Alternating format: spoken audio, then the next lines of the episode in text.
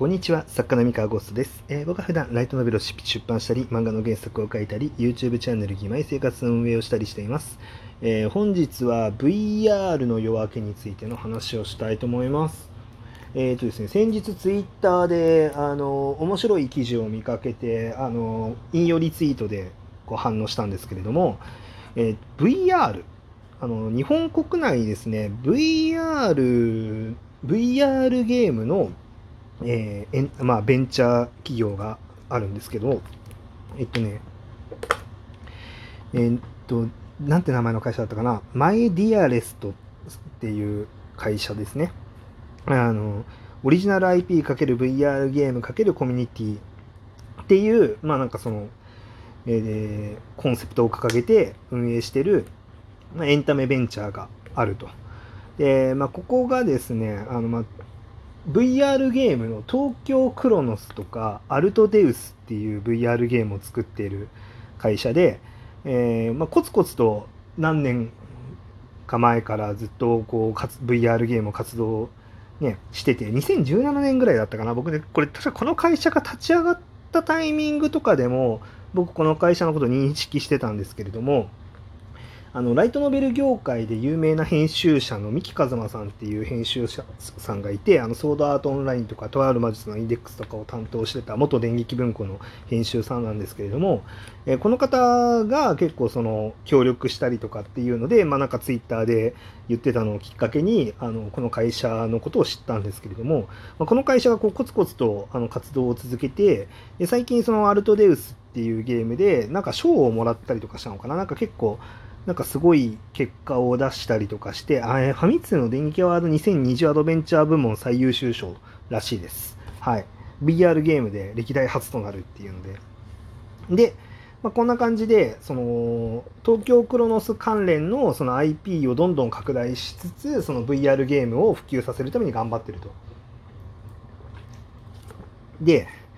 えっとまあ、ちょうどね、VR って2017年ぐらいにそのデバイスがその PSVR だったりとか、そのオキュラスだったりとかが出て、あの一時期普及しかけたというか盛り上がりかけたんですけれども、あのその直後に、あの、なんだっけな、えっと、こう、意外とやってみたらたるいよねみたいな感じの反応とか、その、こう、が多かったりとかしたのか分かんないんですが、まあ、ちょっと盛り下がったんですよね一旦普及しかけた後にで盛り下がっちゃってでそこからこう VR にとっては厳しい時代が続いたんですけれどもここ最近再評価がされてきているとであのまあ、この会社が、えーとまあ、どんなニュース記事だったかというと、まあ、大型の資金調達を、まあ、実施したと。で、とですね、マイディアレスト株式会社が、株式会社グロービスキャピタルパートナーズをリード投資家として9億円の資金調達を実施しましたっていうことで、この、まあ、9億円の資金調達っていうのがどれだけすごいかっていうのって多分あんまりあの僕のこのラジオトークのリスナーさんとかピンとくる方はそんなに多くないと思うんですけれども、まあ、めちゃめちゃすごいですと。で、合計で12億になるのなるらしいですねこの会社が受けてる資金調あの調達金額は。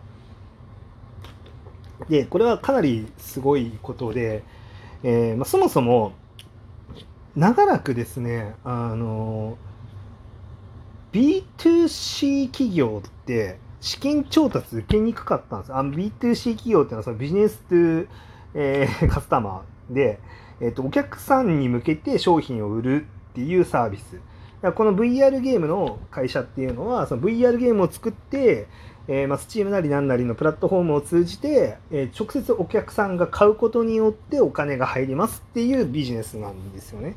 で、ここ、これが、なんか、その、大規模な資金調達を受けるって結構難しいんですよ。でなんでかっていうと、あの、安定性がないというか、そのヒット作出せるかどうかにかかってるみたいなところがあって、あの投資家的には本当にうまくいくんですかみたいなところっていうのってピンとこないんですよ。あの投資家さんってそのゲームだったりとかそのアニメだったりとかをこうファンとして、えー、摂取してる人ってあんまりいなくて、うん、こうこれっって絶対面白いから受けるよねみたいなセンスとかってほぼないんですよ投資家さんで、まあ、そういうなんかみそういう目をこう養って生きてきた人間ではないことが多いので、まあ、もちろんその中にはいる今いると思いますけど漫画とかアニメとかが好きな投資家もいると思うんですけどあのなんだろうな。ほとんどいないんですよ。でなので信用してこう投資しますって言わせるのって結構難しくて。であとやっぱ安定がしない安定しないその要はヒット作が出るかどうかに結構かかっちゃったりとかするんですよね。でそうなってきた時にそのじゃあどういう会社の方が資金調達しやすいかっていうと B2B 企業なんですね。要はそユーザーがお金を払わなくてもいいビジネスモデル。例えば広告とかもそうですよね。広告ビジネスだったりとかはすごいあの資金調達しやすいんですよ。結構その日本とかにもそのライブ配信サービスだったりとかそのプラットフォーム事業みたいなのをやってる会社って、まあ、そこそこ資金調達しやすかったりとかするのがそれが理由で、あの結局その人を集めて SNS ってあのユーザーをグワッて集めてで集まったらそこに広告流せるからお金になりますよねっていうモデルが多いんででそれってそのお客さんが直接お金を払うよりもハードルが低いんですよ、まあ、無料だから。あのお金1円を払わせるってすごい難しくて1円を払わせるモデルじゃなくてもう無料だから大勢集まりますよっていう方がイメージがしやすいと。で、まあ一時期そのフリーミアムの時代だよねみたいなところもあったりとかして、あの、まあ基本ユーザーってまずお金を払うもんじゃないよねっていう、そういう価値観がここ数年、どれぐらいかな ?10 年は言い過ぎか？ここ数年ずっとそのユーザーが直接お金を払うっていうのは勝ち目薄いよねっていう価値観があの投資家の中とかにもすごいあったんですよ。で、なので、こう、お客さんが直接お金を払わなきゃいけないっていうビジネスモデルに対して、あの、ここまでの規模の資金調達がされるっていうのってあんまりないんですよね。まあ、もちろん全くないわけじゃないんだけど、あの、要は大変なんですよ。うん。ね、なので、その今この VR ゲームで、まあ、日本国内でほぼ唯一だと思うんですけど、あまあ、他にもね、あの、あるとは思うんですが、まあ、影響力が強いあのスタートアップ企業が、まあ、このマイディアレストっていう会社なんですよね。でここが、まあ、それだけのね資金調達をしたということで、まあ、結構その VR の未来明るいんじゃないかという予想をする投資家が増えてきているっていうのと、まあ、あとこの経営者の人の熱意っていうのがすごくて投資家が動きやすかったっていう、まあ、多分どっちもかなと思うんですよね。でまあこういう流れを見てですねあの VR の可能性って全然あるなって思ってた思思いました。で思ったんですけどただなんかこうこの会社のすごいところってその可能性があるからやってるわけではないっていうところなんですよ。で、ここが僕すごいこの記事というか、あの、この MyDearest って会社の代表をやってる岸上さんっていう方がノートで記事を書いてて、でそのノート読んで、あの、ああ、いいなってすごい思ったところが、この VR の流れが来るとか、その VR の時代が来るかもしれない、来ないかもしれないっていう考え方でやってないんですよね、そもそも。で、VR の時代が来てほしいと。そのみんながその VR でその没入したゲーム体験物語体験っていうのをやるような時代になってほしいって思っていて自分たちで流れを起こそうっていうふうに思ってやってるらしいんですよ。あのまあ、ノートによると。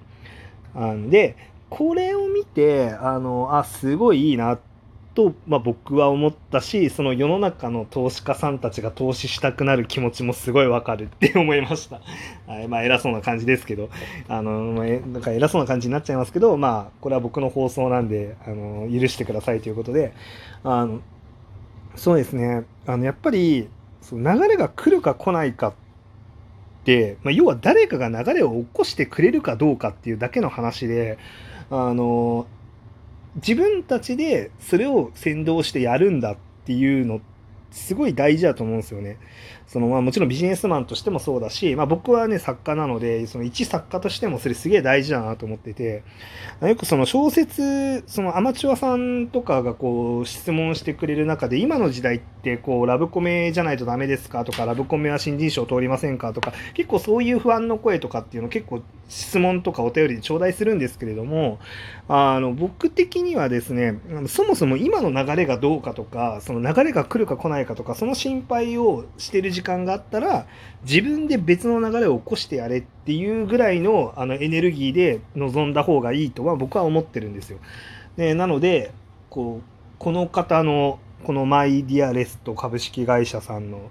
あ前株か後株かちょっとごめんなさい。あの曖昧なんですけど後株かな？うん。えっ、ー、と株式会社さんの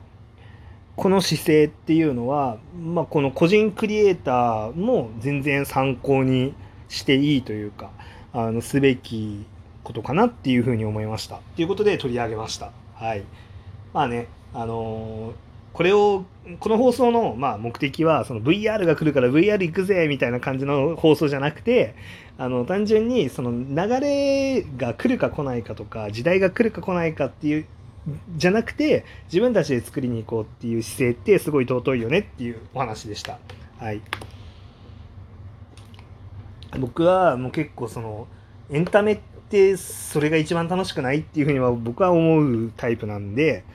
そ